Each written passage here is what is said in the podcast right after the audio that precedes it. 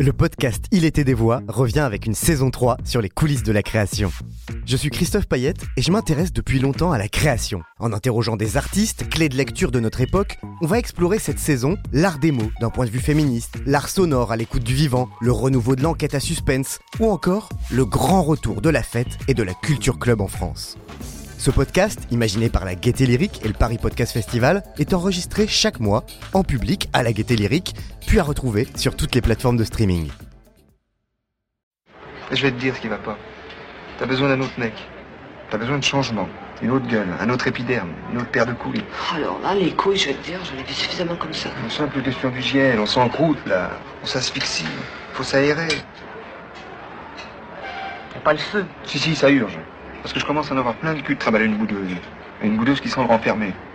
Si t'as envie de coucher avec un mec, euh, je te l'offre. Je te le donne. J'en ai rien à foutre de ce mec, moi. Allons, allons, Solange. Faisons un effort.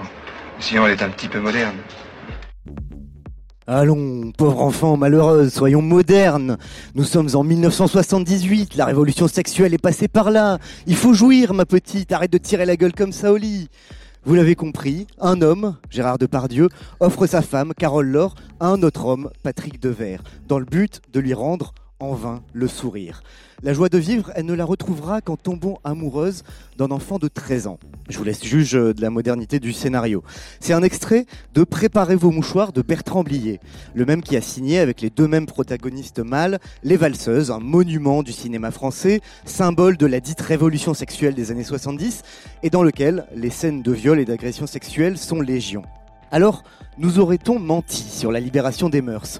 Mai 68 aurait-elle enfanté une société plus libre, certes, mais surtout pour les hommes une société plus patriarcale encore que celle de nos grands-parents, où les injonctions se font plus pressantes sous couvert de liberté.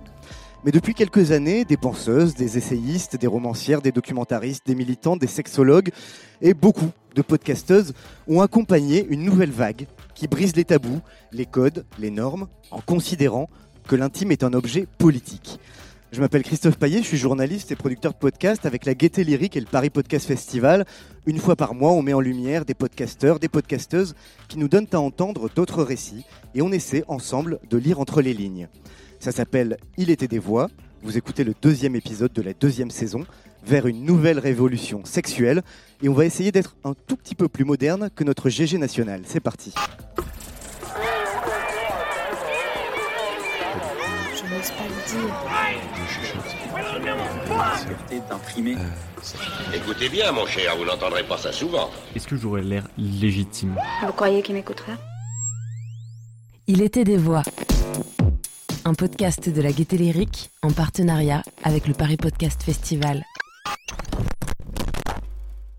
Oui, l'intime est politique. Si vous écoutez ce podcast, il était des voix, c'est pas un scoop pour vous. Et si vous écoutez plus globalement des podcasts, a priori, vous êtes aussi au courant. Vous êtes au courant parce que les podcasts se sont largement emparés de cette problématique. Et on peut même dire qu'ils ont été des acteurs, et plus souvent des actrices en l'occurrence, de la libération de cette parole. Les podcasts sont au cœur du travail de décolonisation des esprits, du travail de déconstruction qui est en cours sur nos désirs, nos fantasmes, nos rapports au corps, à la sexualité.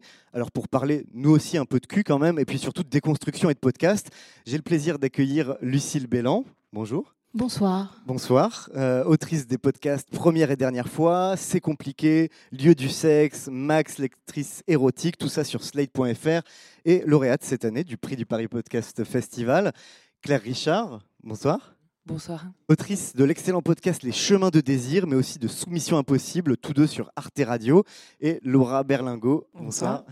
Euh, vous êtes euh, gynécologue, autrice du livre Une sexualité à soi qui est paru cette année aux arènes, mais aussi podcasteuse, puisque vous avez co-animé le podcast Coucou le cul euh, pour Mademoiselle. Alors, pour commencer, je vais vous poser votre question traditionnelle. Première question, Lucine Bélan. On se tutoie ou on se vous voit On, on se tutoie. hein. On se tutoie souvent avec moi. Ouais, je- ça va à tout le monde autour de cette table, on se tutoie Très bien. Très bien. Alors, pour bien cadrer de quoi on va parler, euh, j'ai une question euh, pour toi, Laura. Dans ton livre Une sexualité à soi, tu écris que la sexualité ne se réduit pas à l'acte sexuel. Qu'est-ce que c'est que la sexualité? J'avoue que cette première question va être une conférence de trois heures sur qu'est-ce que c'est que la sexualité. Euh, effectivement, dans la sexualité, il y a les pratiques sexuelles. On va pas dire le contraire. Et donc d'où cette idée que on va y revenir après, mais que voilà, l'égalité n'est pas encore là. Et l'extrait qu'on vient d'entendre euh, montre bien le renouvellement euh, des, injonctions à être une femme libérée, etc. Donc à coucher avec tout le monde. Donc effectivement, les pratiques sexuelles, c'est important, mais ça ne se réduit pas à ça. La sexualité, c'est ça, ça, nous touche tous les jours et on se balade tout le temps avec, que ce soit notre identité de genre, notre expression de genre, notre orientation sexuelle. En fait, on va à l'école avec, on va à l'hôpital avec, on va euh, se marier ou pas avec, on peut faire des enfants ou pas avec. Et, du coup, tous les enjeux qui sont autour, donc que ce soit euh, des enjeux vraiment de, liés, mais enfin par exemple voilà au consentement, mais aussi euh, à la charge sexuelle ou à la contraception, euh, ou les enjeux de couple, de parentalité, ou toutes les violences qu'il peut y avoir dans les rapports de genre. Ben, tout ça, ça fait partie du grand domaine de la sexualité aussi, il me semble. Merci pour ce, résumé, cette conférence express sur la sexualité. Maintenant qu'on sait de quoi on va parler, bah, je vous propose de faire plus ample connaissance avec toi, Lucille. Bonjour, c'est Lucille Bélan. J'ai déjà sodomisé un ou une de mes partenaires. J'ai déjà pensé à ma liste de courses pendant le sexe. J'ai déjà pensé à quelqu'un d'autre pendant le sexe. Je me suis déjà masturbée dans des endroits pas prévus pour. Je me suis déjà filmée en train de faire l'amour. J'ai déjà envoyé une photo de mes attributs sexuels à quelqu'un avec son consentement. J'ai déjà fait l'amour dans des endroits pas prévus pour. J'ai déjà eu des soucis avec du matériel. J'ai déjà fait l'amour avec quelqu'un dont je ne connaissais pas le prénom. Alors on vient d'écouter un, petit jeu, un petit questionnaire auquel tu soumets tous tes invités dans ton podcast première et dernière fois. C'est le J'ai déjà, auquel il faut répondre. Donc euh, si on a déjà effectivement fait ceci ou cela, c'est hyper intime, euh, assez précis. Toi, tu répondrais ouvertement à toutes ces questions? Je réponds à toutes ces questions très ouvertement. Ça fait partie de l'enregistrement du podcast même euh, régulièrement. souvent, c'est intégré dans le podcast euh, quand je rebondis dessus euh, parce que c'est lié à une expérience personnelle marrante. mais quand c'est coupé, c'est quelque chose que je partage avec les invités parce que pour moi, l'enregistrement sur l'intime et sur la vie sexuelle, c'est quelque chose qu'on, c'est un moment qu'on partage en fait. Je suis pas là pour checker les gens, juger les gens, juste prendre les informations sur eux. On partage un vrai moment euh, bah, d'intimité à deux avec un réalisateur. Et du coup, euh, c'est normal pour moi de donner autant que ce que les gens me donnent. Alors, je donne pas exactement autant, parce que je leur raconte pas ma première fois à chaque fois, c'est chiant. Mais, euh, mais sur ces questions-là et sur ces anecdotes à la con, oui, aucun problème. Au-delà de ce petit questionnaire, dans première et dernière fois, bah, tu interroges longuement, en détail, des invités au profil très varié sur leur première et leur dernière expérience sexuelle. Euh, comment t'en es venu à, ce dispositif pour parler de sexualité? Qu'est-ce que ça, ça permet euh, d'explorer pour toi, de déconstruire? Pour moi, cette idée de première et de dernière fois, le concept du podcast, c'est-à-dire que vraiment, euh, toute une partie du début de l'interview, c'est la première fois sexuelle, telle qu'elle est décidée par la personne qui le raconte, c'est-à-dire que ça peut être n'importe quelle expérience sexuelle, et je le précise bien. Et la dernière, au moment où on se parle, qui peut être il y a six mois ou il y a 20 minutes. Mais entre les deux aussi, c'est tout le cheminement qu'il y a eu. Et chez euh, vraiment bah, beaucoup de gens, la majorité des gens, euh, et surtout ceux que j'interviewe, il y a vraiment eu une évolution. Il y a eu une évolution euh, soit de déconstruction personnelle, soit de, juste de, comprendre qui on est, et puis parfois aussi de vivre des expériences positives, négatives, et de s'adapter à ça. Donc le, cheminement, il est passionnant euh, et, c'est ça que j'essaye de raconter à travers des choses très triviales, comme euh, bah, des, les premières sodomies, des galères, des trucs. On, part sur un truc euh, qui a l'air de parler de, cul, comme on le ferait en soirée ou pour faire marrer ses potes. Et, on rentre dans quelque chose qui est beaucoup plus analytique, beaucoup plus sociétal, et qui montre un peu cette fluidité-là qu'il y a aussi tout au long de la vie, qu'on soit un homme hétérosexuel de 80 ans ou une jeune femme de 19 ans qui a beaucoup réfléchi au féminisme. C'est-à-dire que vraiment, y a, les cheminements sont tous pas passionnant et riche, même sur des, sur des temporalités très différentes. Ce qui est intéressant, c'est qu'en fait, à travers euh, des, des, moments clés et des anecdotes, a priori, en fait, ce que tu explores, c'est des parcours, des parcours de vie, des évolutions euh, personnelles. Et, et tu n'en es pas ton coup d'essai euh, sur le podcast euh, Sexo. Euh, dans Max Lectrice Érotique, tu avais suivi des comédiennes réalisant les fantasmes de leurs clients. Dans C'est compliqué, tu réponds aux questions intimes de tes auditrices ou auditeurs. Dans Lieu du sexe, bah, le titre parle de lui-même. Qu'est-ce qui t'a amené à t'emparer de ce sujet et en particulier au travers de podcasts? C'est une appétence personnelle. Je pense qu'on ne parle pas de sexualité si on s'intéresse pas un petit peu au sujet. Euh, après, j'essaye avec mes différents podcasts de l'aborder d'une manière différente à chaque fois. Lieu du sexe, c'est vraiment une exploration, une enquête, comme peut faire une journaliste, mais sur la place des femmes et de leur désir dans les lieux du sexe. Et du coup, je me mets en scène aussi dans ces lieux du sexe, donc avec la prise de risque que ça peut engendrer. Euh, dans Max, euh, j'interviewe effectivement des actrices qui font de la lecture érotique et différentes prestations d'escorte, mais je l'ai fait aussi. Euh, parce que pour moi, il y a des choses aussi qu'on ne peut raconter que quand on les connaît. Euh, c'est le cas dans Première Dernière fois, en vrai. Je pourrais être euh, totalement vierge de toute notion de sexualité, mais c'est riche, l'échange est riche aussi parce que j'ai mon bagage et parce que je peux rebondir, parce que je peux partager quelque chose avec les gens. Donc du coup, pourquoi je parle de ça? Bah Parce que déjà, je trouve que c'est quelque chose qui est qui nous touche tous et toutes. Euh, c'est-à-dire que quand, on parle de sexualité, on ne parle pas que de ça, on parle aussi de sentiments humains, on parle d'amour, on parle de, sentiments d'amitié, on parle de, vraiment de, de l'humanité en général. Et donc, euh, par le biais de la sexualité, je vais essayer de parler au maximum des gens et de raconter les gens. Et ça va être euh, bah, du coup bah, donc des parcours de vie, euh, des, personnalités, mais, euh, mais sur ce prisme de la sexualité qui pour moi n'est pas plus tabou que le prisme de l'expérience de travail par exemple. Ça peut être vraiment plein de choses différentes, mais pour moi c'est une façon, en plus souvent parfois assez fun, et puis qui nous rapproche tout de suite, parce que quand on partage un truc intime, on est tout de suite très lié aux gens. Mais ouais, non, c'est un kiff, en fait, je me lasse pas il y a tellement de choses à raconter et il y a tellement de choses à raconter sur ce qu'on sur la sexualité et la France d'avant et la société d'avant et sur ce qu'on veut aussi construire après. Donc c'est vraiment d'une richesse assez infinie. Alors euh, maintenant, on va faire plus ample connaissance avec toi, Claire, avec une première fois, avec tes premiers émois. Mais ce jour-là, quelqu'un avait laissé traîner une échelle. Je l'ai escaladée pour fouiller dans les rayons du haut ceux auxquels je n'avais jamais accès. Je connaissais Tintin, Astérix et Lucky Luke, mais c'étaient des bandes dessinées comme je n'en avais jamais vu. J'en ai pris une et je suis entrée dans une chambre vide pour la lire. Je me suis allongée par terre, presque sous le lit, cachée par le cadre de bois. Tout était en noir et blanc. Les hommes avaient des épaules carrées et les femmes des seins énormes. Hé Attrapez-le C'est lui, le pervers que nous cherchons Il y avait des gratte-ciels et des secrétaires. Et il me semble qu'il y avait quelque part des super-héros. Oh non Ce pervers mord les seins d'une vieille prostituée.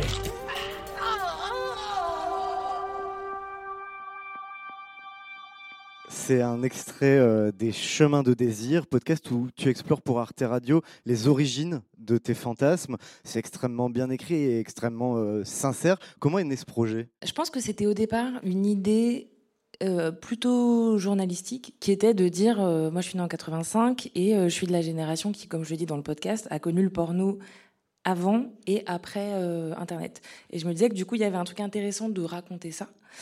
Euh, et, après, je pense que plus intimement, c'était un moment où j'étais très travaillée par la question, parce que ce qui vient juste après cet extrait, euh, la scène vraiment euh, matricielle pour, on va l'appeler la narratrice, mais du coup, pour moi, c'est deux femmes attachées, donc dans une situation de contrainte, donc une scène lesbienne, enfin donc de représentation d'érotisme lesbien avec de la contrainte et donc un truc de soumission et de jouissance.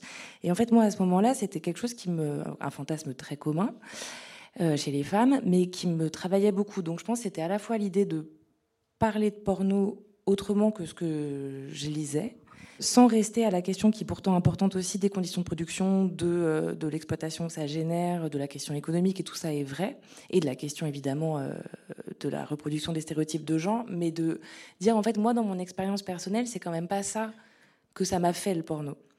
Et j'avais jamais lu ça en fait. Donc c'était le, le, juste, je pense, c'est un peu basique, mais écrire quelque chose que j'aurais voulu lire. Je me disais aussi écrire quelque chose que j'aurais voulu lire à 20, 22 ans et qui m'aurait, je pense, fait vachement de bien de me dire, en fait, cette contradiction-là, à la fois, il n'y a pas de résolution magique, ça reste une contradiction, mais elle n'est pas grave.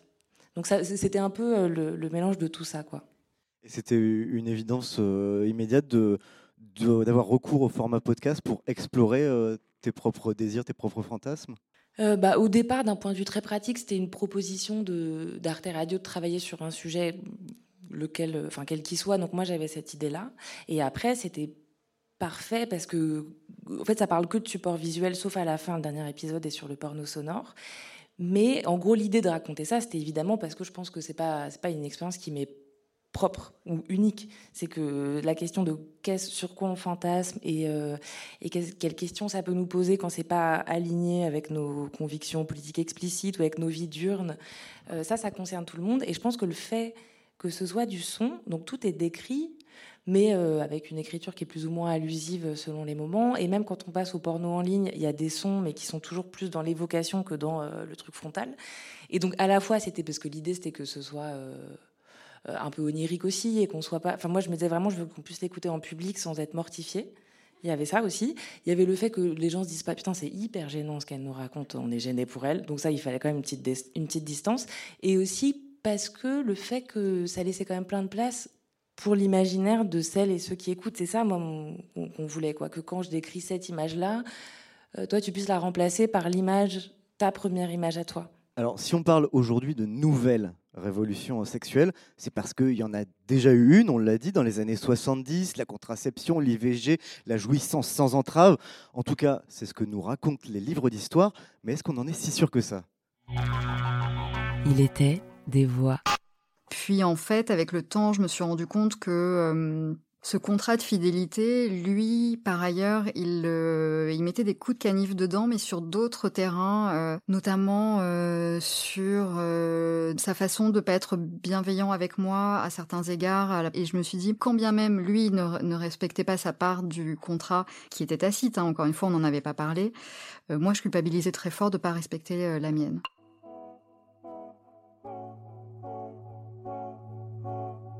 Enfin une femme qui avoue. Qui avoue quoi?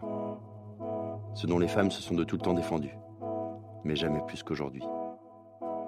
Ce que les hommes de tout temps leur reprochaient, qu'elles ne cessent d'obéir à leur sang, que tout est sexe en elles, et jusqu'à l'esprit.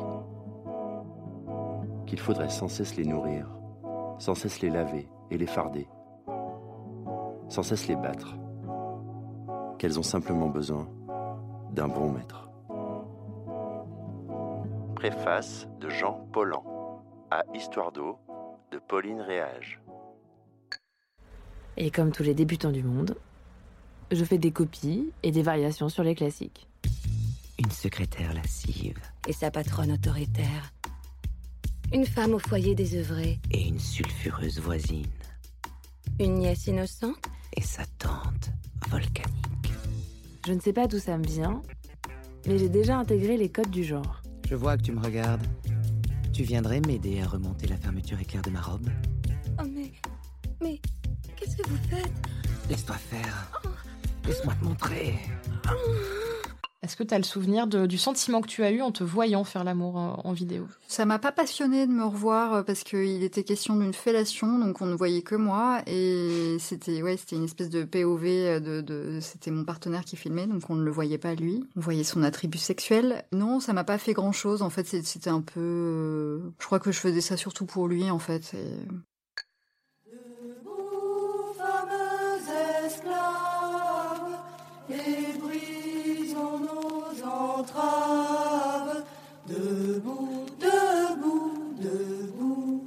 Je sais plus, un, jour il m'a tiré vers le lit et j'ai failli trébucher. Et... je me suis sentie ridicule. En fait, ça m'a excitée. Avec la bonne personne, ça peut être très très excitant en tant que femme de se faire traiter de petite pute au moment où on couche.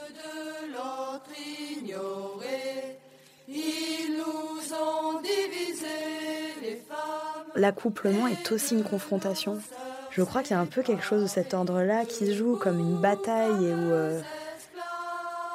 et où, euh, on, a, on, a envie, oui, d'en sortir vaincu. Reconnaissons-nous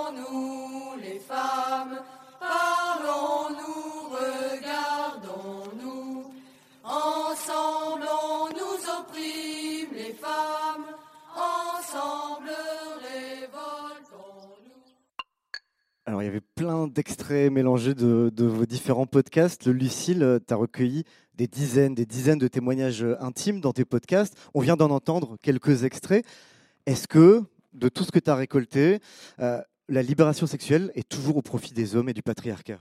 Alors, si on parle de la libération sexuelle des années 70, euh, du coup, on parle de, de l'époque révolue. Euh, je dirais que ma conclusion personnelle à ça, c'est que les personnes que j'ai entendues les plus libérées de ces générations-là ou qui ont, vécu ces années-là, c'était principalement les hommes, et principalement les hommes hétérosexuels. Après, il y a des constats qu'ils ont fait après coup, de j'ai découvert le clitoris sur le tard et je le regrette, euh, j'ai pas forcément toujours été une personne qui a réfléchi à la question du consentement. C'est des choses qui sont arrivées après, mais euh, ces personnes-là ont eu quand même des sacrées années de kiff avant, ce qui n'était pas le cas euh, de leurs homologues féminine. On a aujourd'hui, je trouve, euh, une sorte de changement euh, qui, se, qui se joue à la fois euh, pour les jeunes générations, mais pour les femmes de 50, 60 ans, et, j'espère avant aussi, sur, sur un, une révolution sexuelle différente que celle des années 70, qui pour moi s'analyse un peu différemment. C'est-à-dire que les années 70, il y avait un côté très collectif comme ça. il fallait se libérer, ça voulait dire un truc un peu global, où en gros il fallait juste baiser et jouir. On ne sait pas trop comment, mais il fallait jouir. Et, euh, et c'était beaucoup plus facile pour les hommes que pour les femmes en plus, donc euh, cool quoi. Mais aujourd'hui, on est dans une révolution qui est complètement différente, qui va être beaucoup plus individuelle, beaucoup plus tournée sur le soi, et donc euh, qui va se réfléchir sur l'identité, l'identité de genre, l'identité sexuelle, euh, l'expérience personnelle. Et donc c'est moins euh, une sorte de grosse révolution globale qu'une sorte d'esprit de, révolution comme ça qui, est dans l'air euh, et qui permet aux gens euh, de, de, sentir moins d'injonctions, moins de souffrance par rapport à leur identité en général et à leur expérience. Et, euh, et c'est vrai qu'on le voit euh, bah, sur des femmes. Moi, je l'ai surtout vu sur des femmes qui ont euh, bah, une cinquantaine d'années et qui sont après leur premier divorce ou leur deuxième divorce. Sur des, des, jeunes femmes très jeunes, sur des gens en fait qui recommencent quelque chose il y a dix ans au maximum, euh, parce qu'avant, euh, il y avait quand même beaucoup moins de, choses positives possibles pour les femmes, et ça, c'est un constat que beaucoup ont fait en fait. Il y a eu des années de sacrifices pour celles qui l'ont vécu, celles qui l'ont pas vécu euh, ont la chance aujourd'hui de partir sur des bases légèrement plus saines. C'est pas la fête encore, mais il y a des possibilités, il y a des ressources pour, pour se construire en tout cas. Laura, dans ton livre Une sexualité à soi, tu dis qu'il n'y a pas eu donc de révolution sexuelle, mais une révolution reproductive. Qu'est-ce que ça veut dire? Quand je dis révolution reproductive, c'est effectivement sur les enjeux de contraception et d'IVG. Parce que je pense que c'est quand même important de ne pas tout jeter des années 70. Et je dis pas que c'est ce qui est fait ici, mais c'est que quand on dit, euh, quand on affirme ce truc que la révolution sexuelle n'a pas eu lieu, on nous renvoie toujours ça. Il y a la contraception, l'IVG. Ok, certes, et c'est hyper important, c'était il y a 50 ans.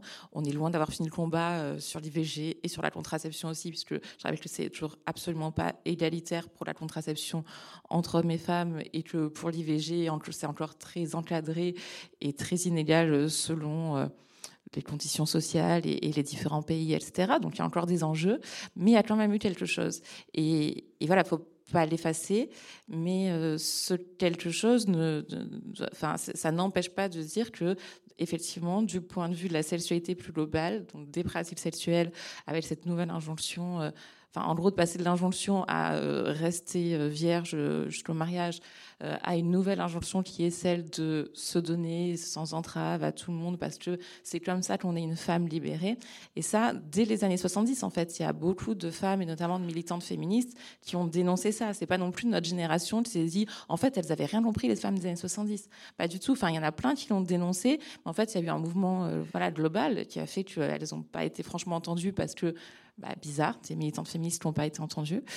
Euh, non, mais c'est vrai, c'est aussi la question de l'invisibilisation de, de, personnes qui ont dit à l'époque, mais vous êtes en train de nous niquer. Enfin, je, c'est dans tous les sens du terme.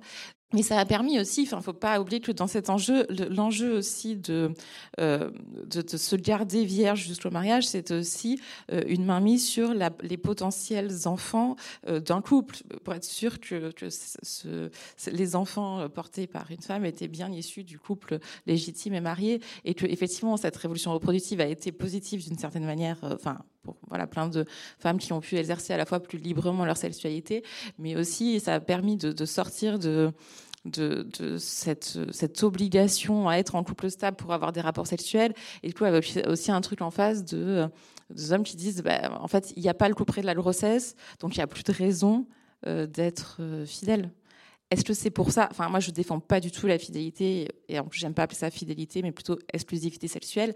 Et c'est quelque chose qui peut se discuter totalement en couple et qui se négocie et se renégocie, et c'est un contrat euh, passé entre deux personnes, un couple.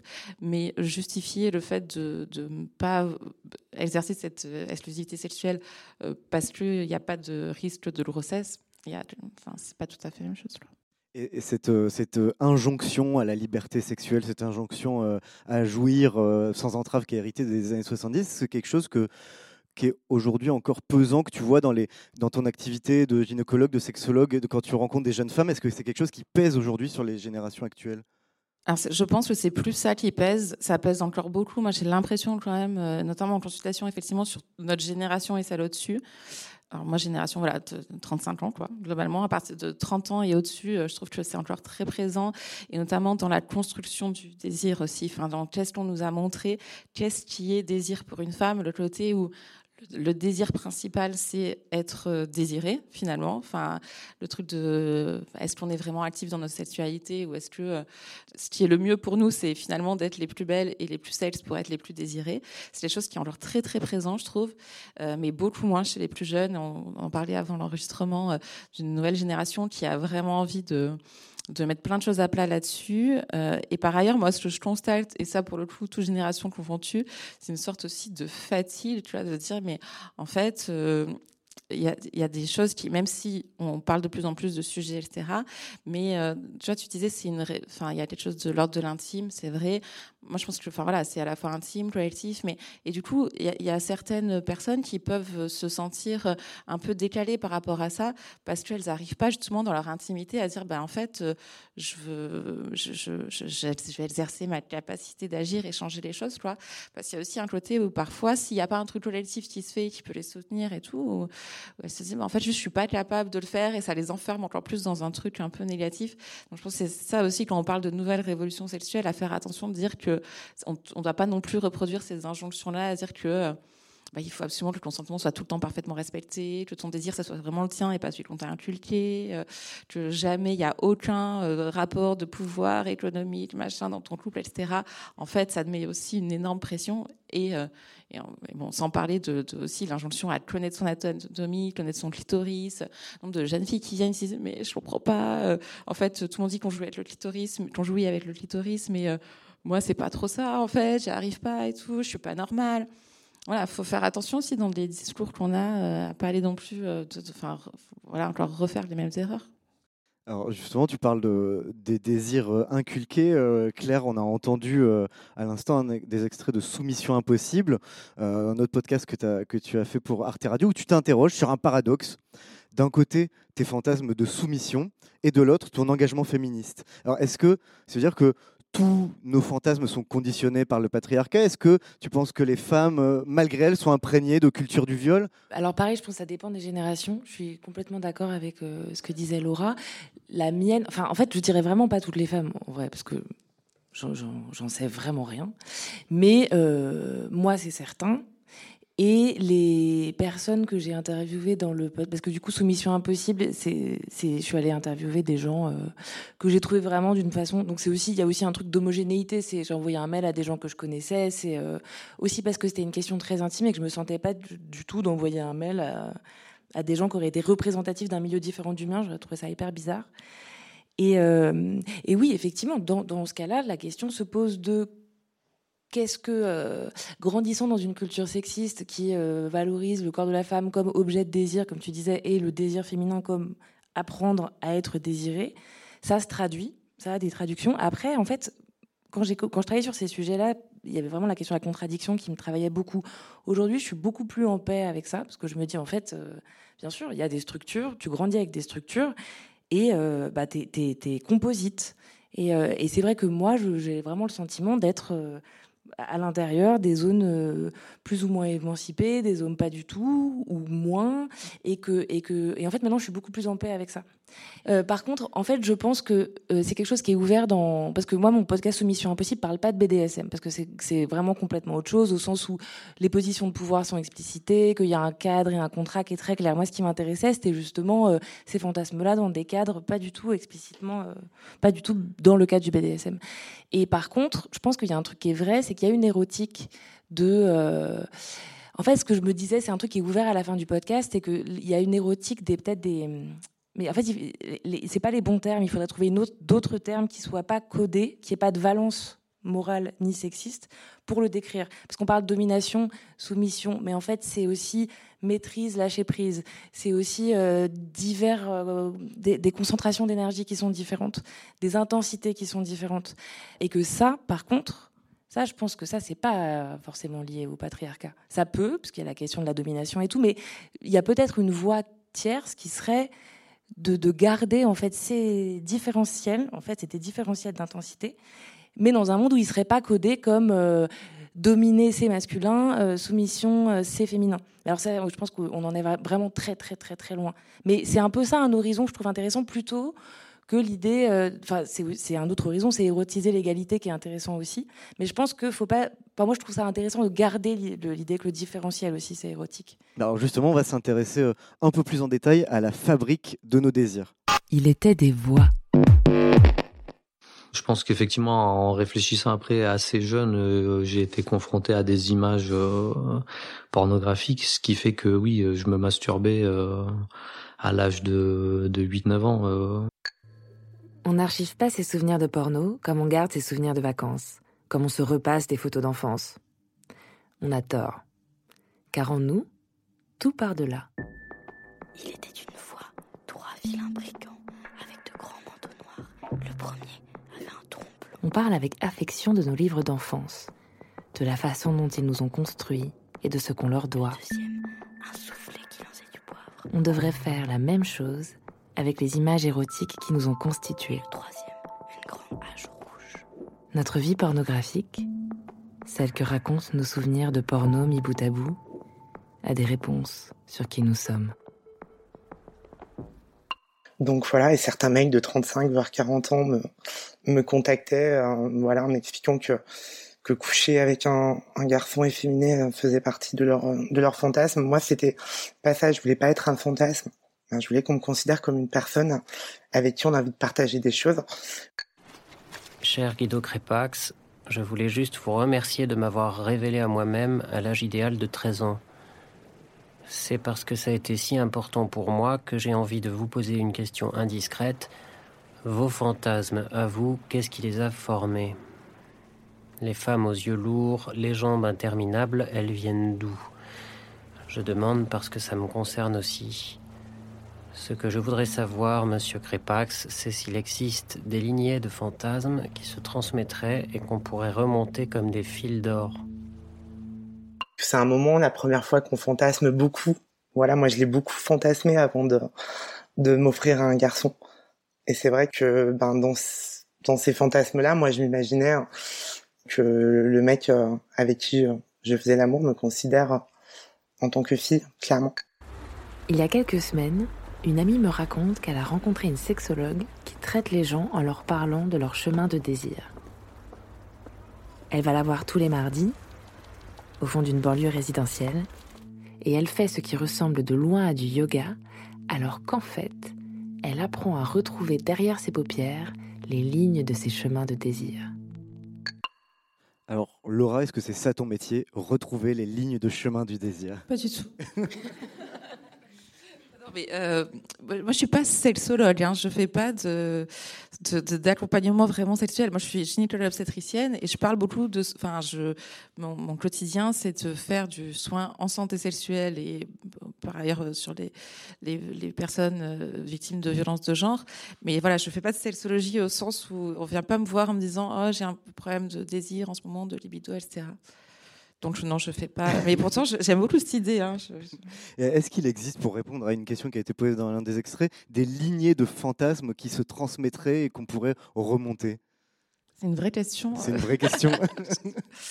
euh, en tout cas, c'est assez attirant. Enfin, j'en parle dans le livre d'ailleurs. Du... Non, non, mais j'en parle dans le livre du, du podcast de Claire d'ailleurs parce que je l'ai trouvé. Enfin, moi personnellement, il m'a, il a vraiment fait écho et euh, et ça rejoint un peu ce que je disais tout à l'heure, la première et la dernière fois sur ce truc. Que, bien sûr que on est tout ce qu'on a. Enfin, je veux dire. Alors, sans parler de transmission intergénérationnelle, etc., hein, parce que ça, ces enjeux me dépassent un peu, mais bien sûr que ce qu'on a vécu euh, dans l'enfance, euh, à l'adolescence, les premiers émois, euh, ce qu'on devient, les rencontres qu'on fait. Euh, bah c'est oui, c'est des chemins, c'est un parcours, c'est quelque chose qui se modifie tout le temps. Et quand tu dis bah oui, il y a des gens de 80 ans qui me parlent, bah ils ont sûrement plein de trucs à raconter parce que c'est ça que, je trouve assez fabuleux aussi dans la sexualité, c'est que c'est un parcours, c'est un chemin et ça peut toujours se rediscuter, se réinventer, se remettre à plat. Et, euh, et, donc, euh, oui, l'idée de. et qu'il y a par contre des fantasmes très prégnants et, qui, se, qui, enfin, qui vraiment sont de la prime enfance. Je pense que c'est tout à fait vrai. Et de la même manière que les traumas de la prime enfance sont, restent toute la vie, quoi. Même si on, même qu'on travaille dessus, même. Euh, voilà, ça, on, on, est vraiment façonné par ça. Mais d'ailleurs, effectivement, dans le livre, tu cites euh, Les chemins de désir, le podcast euh, de Claire Richard, en disant d'où l'importance d'avoir accès à des contenus sensuels et sexuels, inclusifs, égalitaires, euh, pour ne pas étouffer l'imaginaire dans l'œuf, ne pas se borner si tôt. Oui, je pense que les premiers, en fait, tu disais tout à l'heure le, porno avant et après Internet. En fait, il y a beaucoup de diabolisation aujourd'hui euh, du contenu pornographique. Tous les jeunes y ont accès euh, sur Internet hyper facilement, etc. En fait, il y a toujours eu du contenu pornographique accessible pour les jeunes, que ce soit euh, dans des magazines, dans des livres. Et, la, question, c'est qu'est-ce que qu'est-ce qu'on y montre, qu'est-ce qu'on donne à voir? Euh, quel type de relation et, euh, donc ce que tu disais tout à l'heure sur les, intensités, etc. Moi, j'aime beaucoup parler en termes de désir, d'intensité, pas forcément de domination, soumission. Mais par contre, il y a toujours le contexte de la relation et de se dire en fait, quelles que soient les pratiques en soi, c'est vrai que la pornographie en soi, mais on peut montrer plein de pratiques, des pratiques très ce qu'on appellerait violentes, mais ce n'est pas le bon mot, enfin très intense. Mais pour le coup, il n'y aurait pas de violence. Euh, notamment psychique, verbal, intellectuel. Et, euh, et c'est ça, enfin, c'est vraiment le contenu de la relation. Est-ce que ça peut être des relations égalitaires? Et du coup, pour revenir à la question de montrer ça, bah, effectivement, euh, c'est on, peut imaginer d'autres types de supports. Et encore une fois, sans rentrer dans la discussion de euh, l'industrie du porno qui est dégueulasse, mais enfin voilà, d'autres, juste dans ce que ça produit, d'autres manières de se construire et de pas avoir toujours ces, ces, ces raccourcis où moi, enfin, il y a une, un jeune qui m'avait marqué comme ça, qui, enfin, pour lui, sa première fois, il imaginait, genre, plaquer une fille, enfin, il le disait comme ça, quoi, plaquer une fille contre une voiture, la sodomiser violemment. Et je me disais, mais Enfin, ça lui vient pas de rien, en fait. Il a pas, c'est pas réveillé un matin en se disant, hum, je vais faire ça, ça a l'air sympa. C'est, ça a été des représentations. Enfin, c'est, voilà, ça lui a été montré. Et euh, enfin, vous allez chercher, enfin, peu importe. Mais, euh, mais de toute façon, enfin voilà, on y a toujours accès très facilement. Et donc, on, c'est, qu'il qui sache la sodomie, je pense que c'est très important, mais qu'il sache aussi que ça se fait dans certaines conditions. Que, enfin voilà, que y a des, et puis qu'il y a aussi cette idée du chemin, qu'on fait pas la même chose à tous les âges, et que surtout, euh, on, on, on ne peut pas imaginer juste plaquer une fille contre un mur ou contre une voiture, mais surtout être dans une relation où on peut parler de tout ça et, euh, par ailleurs euh, avoir des relations assez égalitaires pour que que ce soit réellement une discussion, parce qu'il y a aussi la question de, alors il y a l'emprise sur l'inégalité, etc. Le, consentement, qu'est-ce que c'est? Enfin, est-ce que euh, on consent réellement? Est-ce qu'on a vraiment envie ou est-ce qu'on se sent obligé? Chez les jeunes, c'est un vrai enjeu de se sentir obligé parce que c'est comme ça qu'il faut faire, parce que c'est l'âge, parce que parce que sa meilleure copine a fait ça, parce qu'on lui dit que de toute façon, si, on, si elle fait pas ça, euh, elle aura une réputation de pute, parce qu'on va quand même raconter des trucs. Donc, euh, enfin voilà. Et euh, Claire, dans ton podcast, on découvre que la pornographie a eu justement une place centrale dans la construction de ce que tu appelles tes lignes de désir, et que ces désirs et ces fantasmes, ils ont vachement évolué en fonction des supports que tu avais sous la main. Tu peux nous raconter un peu justement comment, comment avec les, les supports à fantasmes que tu avais, tes désirs ont évolué? Oui, ben moi c'était c'était ça que je trouvais euh, quand je regardais mon vie pornographique, comme je l'appelle dans le podcast, je me disais, bah, de fait, avec les tags, en gros, parce que donc, si on a ce départ, l'image matricielle dans une BD, parce que là, c'est encore les années 90, c'est deux femmes, donc en gros, soumission et femmes femme soumises, quoi, cette thématique. Et en fait, après, en gros, début des années 2000, j'ai accès à Internet mais c'est encore l'Internet euh, d'avant euh, la grosse explosion. Donc il y a un site de récits érotiques qui s'appelle Rêve Bébé. Et donc c'est pas de l'image, en fait, c'est du texte. Et ça tombe bien parce que moi je suis en prépa littéraire à ce moment-là, donc le texte, en fait, euh, c'est je fais ça toute la journée. Et, effectivement, là, ce que je raconte dans le podcast, mais c'est vrai, c'est qu'il y a une espèce de. Ça se déploie, en fait. C'est qu'il y a une espèce d'image matricielle qui, avec tous les tags qui sont répertoriés sur FBB, en fait, je découvre que ça peut se déployer. Et donc, il y a un mouvement un peu qui est, on peut dire, et de curiosité et d'une compulsion, parce qu'il y a quand même le rapport euh, euh, de la consommation de l'image érotique pornographique qui s'épuise, et qui, du coup, c'est ça aussi le mouvement que raconte le podcast, c'est cette espèce de truc qui est très ambivalent. C'est à la fois, du coup, ça relance vers une curiosité. Donc ensuite, quand on passe à des sites comme les tubes et tout, il y a des kilotonnes de tags non seulement il y a les catégories, mais en plus il y a, des tonnes de tags qui sont générés comme ça, de, combinatoires en fait, une espèce de combinatoire un peu euh, étourdissante, euh, et qui là effectivement me mène dans tout un tas de configurations euh, que je regarde. Et ce qui m'intéressait, c'était de me dire, en fait, du coup, je me trouve excitée par des choses que j'aurais pas pensé si on m'avait dit déclarativement bah, par exemple, une vidéo de lactation pour adultes, c'est un des exemples que je donne, mais c'est vrai que c'était un des exemples où je m'étais vraiment dit waouh c'est trop bizarre d'être excitée par ça, mais le fait est que j'étais quand même excitée par ça. Et donc, et c'est ça que je trouvais vachement intéressant de, en fait, une fois de plus, je n'avais pas la prétention de dire que c'est le cas pour tout le monde, mais prenant mon expérience et donc pensant que si c'est la mienne, elle, elle est aussi partagée par d'autres gens, euh, à des degrés divers, en fait, que d'un point de vue expérientiel, ce truc de porno me permettait de découvrir des zones de moi-même que j'aurais pas pu euh, anticiper avant. Et, c'est ça que je trouvais assez euh, passionnant. Et après, c'est un peu la question de l'œuf ou la poule. Est-ce que, euh, est-ce que si tu te laisses vraiment porter par une dynamique de désir et donc euh, qui serait là indiquée par ces tags, tu vas vers des nouveaux désirs et donc avec la perspective potentiellement de dégenrer tes désirs, d'arriver vers, vers d'autres corps. Et c'est possible. Ou est-ce que, voilà, est-ce que ça les crée ou est-ce que ça les révèle? Et dans quelle mesure c'est durable, ça, ça c'est des questions ouvertes. Mais je trouvais ça intéressant d'amener ça, en gros, de verser cette expérience-là, une fois de plus, partant du principe que si c'était la mienne, c'était probablement pas euh, qu'à moi que ça arrivait, à la discussion générale sur le porno, quoi. en tout cas, d'où l'importance de repenser notre rapport à l'éducation sexuelle, comme on le disait, et ça passe, entre autres, par les podcasts. Il était des voix. Le porno a mauvaise presse. On l'accuse de déformer l'imaginaire des jeunes, de reconduire les stéréotypes de genre, d'exploiter les femmes et d'appauvrir le monde. Et c'est peut-être bien aussi vrai.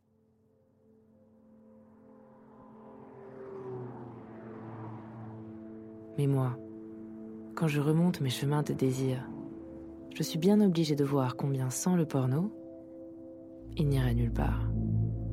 Ils tourneraient sur eux-mêmes comme un rond-point.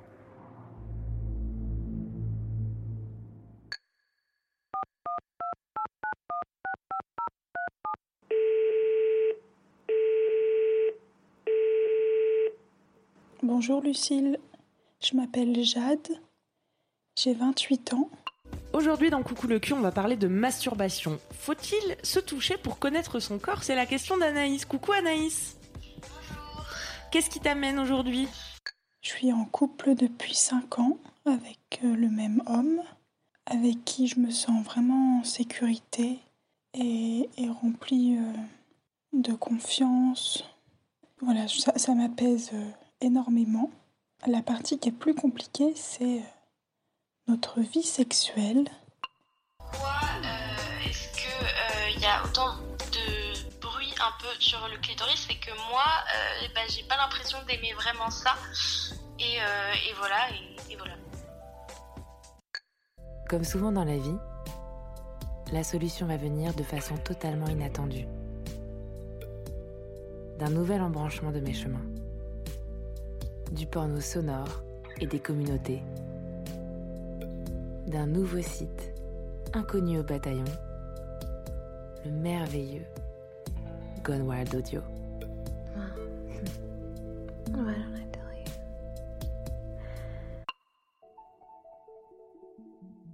Sur Gone Wild Audio, il y a des histoires de contraintes, d'inceste, de zoophilie, mais dans un cadre qui prend soin de celles et ceux qui écoutent. C'est une communauté où les gens postent des trucs hyper hardcore et sont entre eux comme des chatons. Ne soyez pas trop dur, c'est mon premier. On vient d'entendre des extraits des Chemins de désir, de C'est compliqué et de Coucou le cul. Alors, Lucille, par exemple, est-ce que tu considères que c'est de l'éducation sexuelle que tu fais dans tes podcasts? Alors moi, je suis journaliste, mais c'est précisé à chaque fois dans mon travail. Euh, donc, je parle de là où je suis, c'est-à-dire à la fois de mon expérience de journaliste et d'autrice, mais aussi de femme de 36 ans, avec l'expérience de vie que j'ai et que je, sur laquelle je suis très très claire.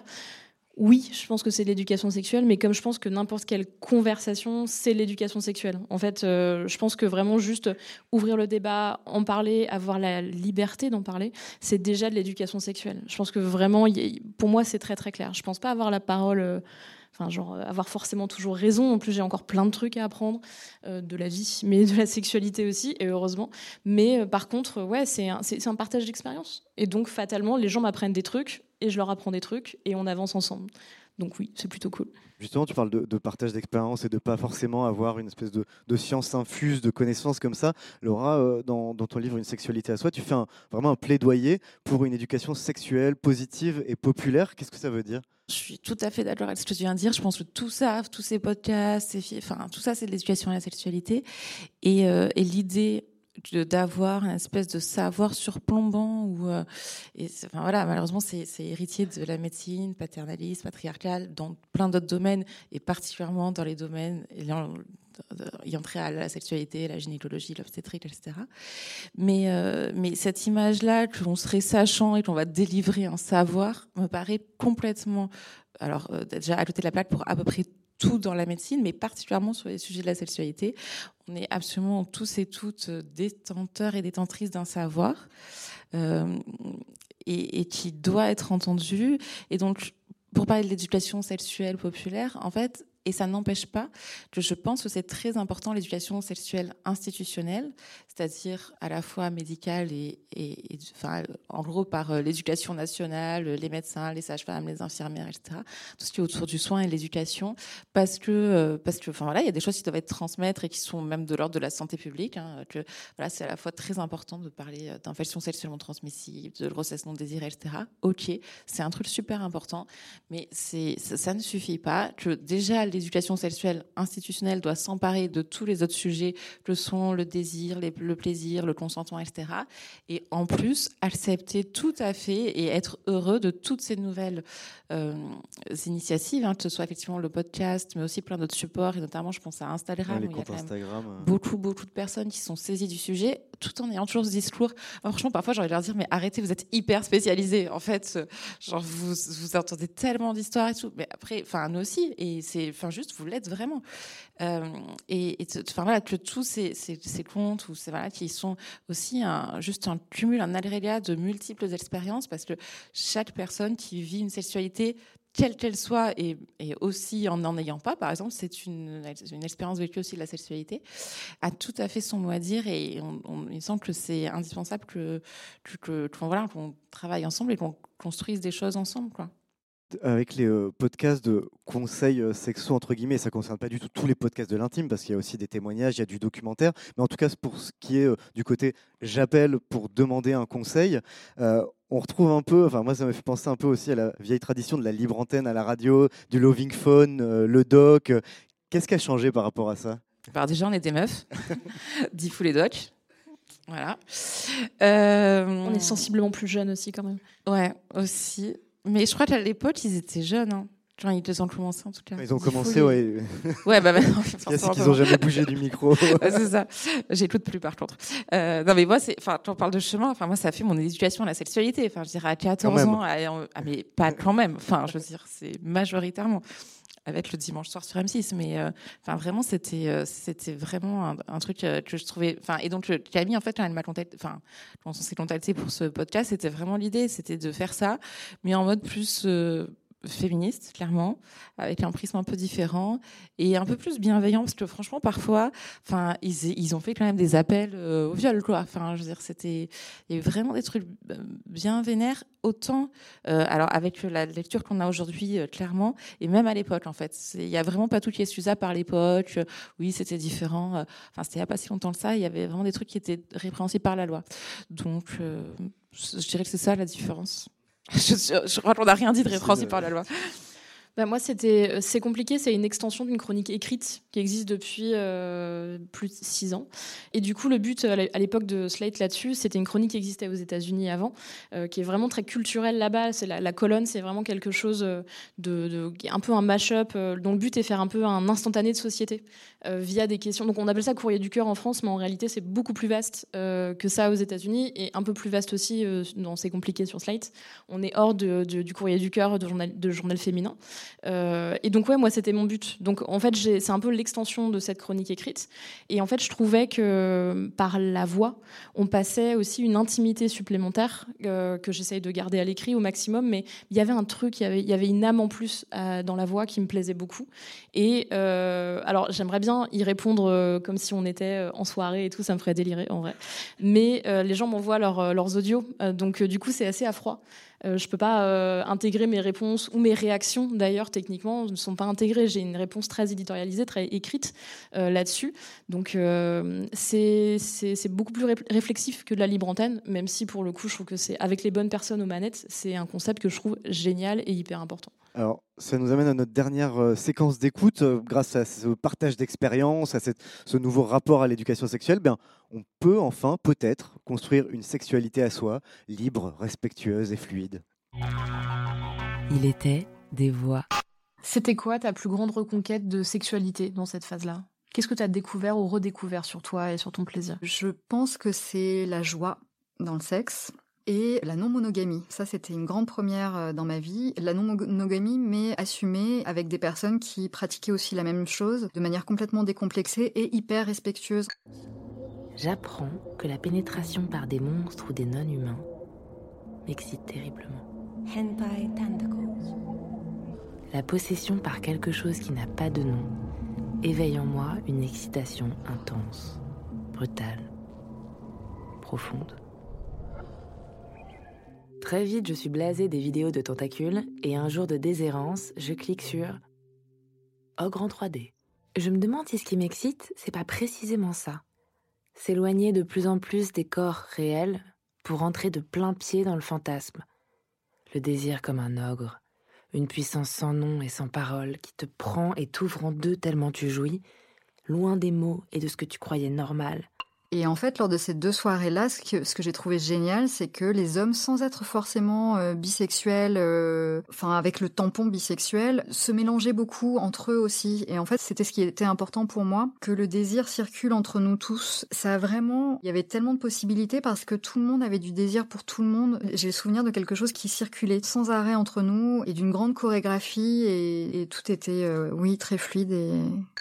Et au fil des, au fil des mois, au fil des ans, il a appris à, à apprivoiser, j'ai envie de dire, mon, mon, sexe. Mais toi aussi, du coup? Oui. Puisque c'est quelque chose que tu n'utilisais pas beaucoup avant? Au fil de caresses, de préliminaires, au fil de. Voilà, je sentais ces baisers euh, qui passaient de mes fesses euh, vers mes testicules et vers mon, mon pénis parfois. Et jusqu'au jour, ben, ça a commencé, il m'a fait une fellation. Et il y avait une barrière qui est tombée à ce moment-là. Parce que j'avais peur qu'ils se disent parce qu'il me suce, qu'il que sa virilité en prenne un coup, non, pas du tout. Ça s'est fait naturellement, il voulait, euh, faire plaisir à, à sa chérie, tout simplement. D'une certaine manière, à ce moment-là, et ce que j'aurais pas pu faire il y a dix ans, je suis capable, et même j'aime l'humiliation, parce que d'une certaine manière, je suis pas humiliable. Je suis pas en fait, tu m'humilies, mais c'est parce que je l'ai décidé et parce qu'à ce moment-là, ça m'excite. Mais en fait, ça va pas avoir de conséquences sur qui je suis. Et là, je trouve ça très beau, en fait, quand on arrive euh, justement à être dans ces jeux et, où c'est clair pour tout le monde que c'est un jeu. Il y a quelque chose de, très. je sais pas, justement, de presque amoureux, effectivement, de, très libérateur à cause de cette grande confiance et de, de ce truc où euh, à la fois on se montre nu, donc fragile, mais très fort parce que on dit euh, ouais j'assume mais je peux aller encore plus loin. Alors, on a entendu euh, un certain nombre d'extraits, notamment euh, Lucille, un peu plus tôt, on a entendu ce témoignage très fort de Vanessa, qui est une femme trans hétérosexuelle qui se fait sucer par son mari, a priori cis hétéro, lui. Ce qu'on n'a pas entendu dans l'extrait, c'est qu'elle l'a même sodomisé pour sa nuit de noces, ça c'est raconté dans le podcast. On a beaucoup ri quand elle m'a raconté ça. je m'y attendais pas. C'est un, un passage assez, assez sympa de, de son témoignage. Dans tous les témoignages que tu as récoltés, c'est quelque chose qui ressort aussi fortement, cette, cette grande fluidité euh, croissante du désir. Alors là, c'est un témoignage spécifique, évidemment, mais, euh, mais oui, en fait, ce que ça raconte, et c'est ce que j'adore aussi dans ce podcast spécifiquement, c'est que plus les personnes sont à l'aise avec ce qu'elles sont, avec, euh, plus elles sont en phase avec ce qui les fait kiffer, donc leur chemin du désir euh, à elles et eux, plus, plus en fait les barrières tombent les unes après les autres et les étiquettes sont, sont de moins en moins évidentes. Euh, et, en fait, il n'y a même plus ce besoin d'étiquettes. Euh, on en a tous un peu besoin quand même, mais c'est moins quelque chose de euh, très très important dans le qui nous définit. C'est vraiment juste aussi des expériences, des rencontres qui vont nous définir, des, bons souvenirs, des mauvais souvenirs. Et donc c'est quelque chose de un petit peu plus complexe que trois tags après un, un nom, prénom, un âge et une orientation sexuelle supposée et cis ou trans. Et, et ça c'est vraiment assez assez cool parce que du coup on a une richesse possible de, personnes, une richesse de rencontres potentielles aussi, euh, et, ça nous invite euh, à aller chercher un petit peu au-delà de, nos a priori. Et ça c'est vraiment vraiment très très chouette. J'espère qu'avec les 50 témoignages de première dernière fois, les gens se disent ça genre euh, déjà qu'est-ce que je vais devenir dans quelques années? Ça va être la grande kiffade. Et, et, l'admiration qu'on peut avoir aussi vers les gens qui arrivent aussi à, se retrouver vraiment à un moment dans leur vie en phase avec eux-mêmes, ce qui est un truc que j'admire énormément et donc que je souhaite à tout le monde. Savoir euh, qui on est, ce, dont on a envie. Euh, Claire, euh, tu racontais, on l'a entendu là dans cet extrait, que c'est un peu la clé de ta contradiction que tu as trouvée, toi, c'est-à-dire assumer ses fantasmes, mais dans une relation égalitaire où la domination est un jeu, c'est ça? Oui, oui, tout à fait. Et même Soumission impossible, c'est un truc qu'on dit d'emblée dans le, documentaire. C'est que ça n'existe que dans des relations où. On parle dans ce podcast-là et les, femmes qui se sont interrogées. euh, mais j'y pensais aussi quand tu parlais au tout début du fait que c'est vraiment un échange, parce que c'était vraiment une conversation, c'était très intime, donc c'était vraiment un échange de paroles. Euh, le faisait que dans des contextes égalitaires. Moi, j'ai l'impression que pour moi, c'est plus un truc d'être en accord avec euh, mes contradictions, je crois. Et mais parce que ça, c'est, ça m'est propre. Mais je sais que moi, je suis très sensible aux injonctions. Comme beaucoup de- d'entre nous. hein. Euh, mais, euh, mais disons qu'en fait, moi, ce que j'essaye, c'est d'être moins sensible aux injonctions, y compris, euh, y compris, comme on le disait bah, à plusieurs reprises, quoi, venant du féminisme, des libérations, en fait, d'essayer de dire oui, mais certes, mais en fait, il y a des vitesses différentes, et des vitesses différentes, et des moments et tout ça. Donc, je pense que pour moi, c'est plus ça, mon désir. Euh, Laura, toi, tu parles dans le livre d'une éthique du désir. Qu'est-ce que ça veut dire? Et, c'est quoi la clé de, cette éthique du désir, de cette nouvelle révolution sexuelle? Non, mais je pense que, enfin, juste, je veux rebondir sur ce que tu dis. Il y a aussi le côté où, en fait, on a été élevé dans la société dans laquelle on a été élevé. Et c'est super dur aussi de faire reposer toujours sur l'individu le fait de devoir s'affranchir, de devoir se déconstruire, de devoir se déconstruire pourquoi après, qu'est-ce qu'on reconstruit, en fait? Et a vraiment, c'est ça aussi. Enfin, c'est, L'extrait là, je viens de citer, c'est de, je dis de passer d'une politique du consentement à une éthique du désir. C'est-à-dire là, enfin en ce moment, ça a été, on a beaucoup, enfin il y a deux sujets qui ont pris beaucoup de place, je trouve, dans les dans la question autour de la sexualité. Ça a été donc l'anatomie féminine, le clitoris et le consentement.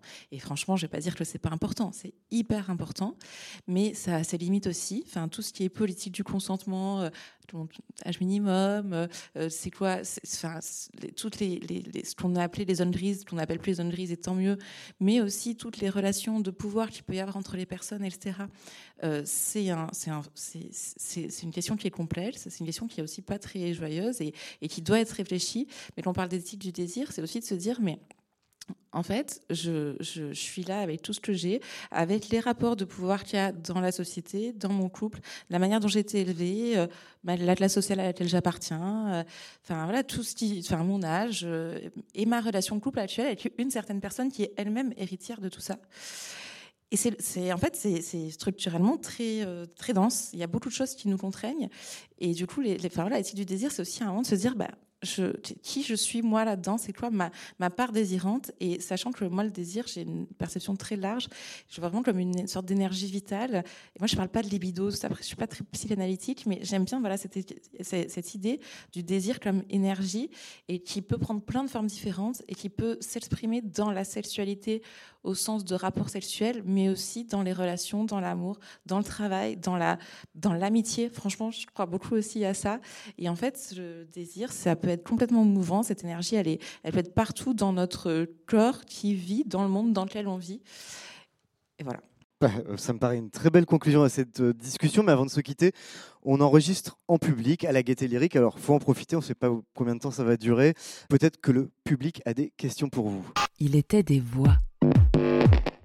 Bonjour. Moi, je me questionne. J'ai une fille de 12 ans. Alors, qu'est-ce que je lui fais lire? Qu'est-ce que je lui fais écouter? Qu'est-ce que donc j'en écoute. Hein, je, moi-même, je, je, m'éduque. Mais et elle? Qu'est-ce que et je dis elle et mon fils aussi, parce après tout, éduquons nos fils. Alors, le podcast euh, Coucou le cul, euh, par Mademoiselle.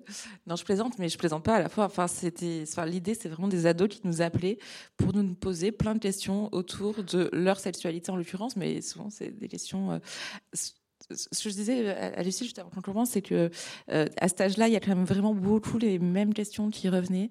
La question de la normalité, euh, voilà, avec toute la, gamme. Hein. Euh, je pense ça, je suis comme ça, machin. Est-ce que, je suis normale?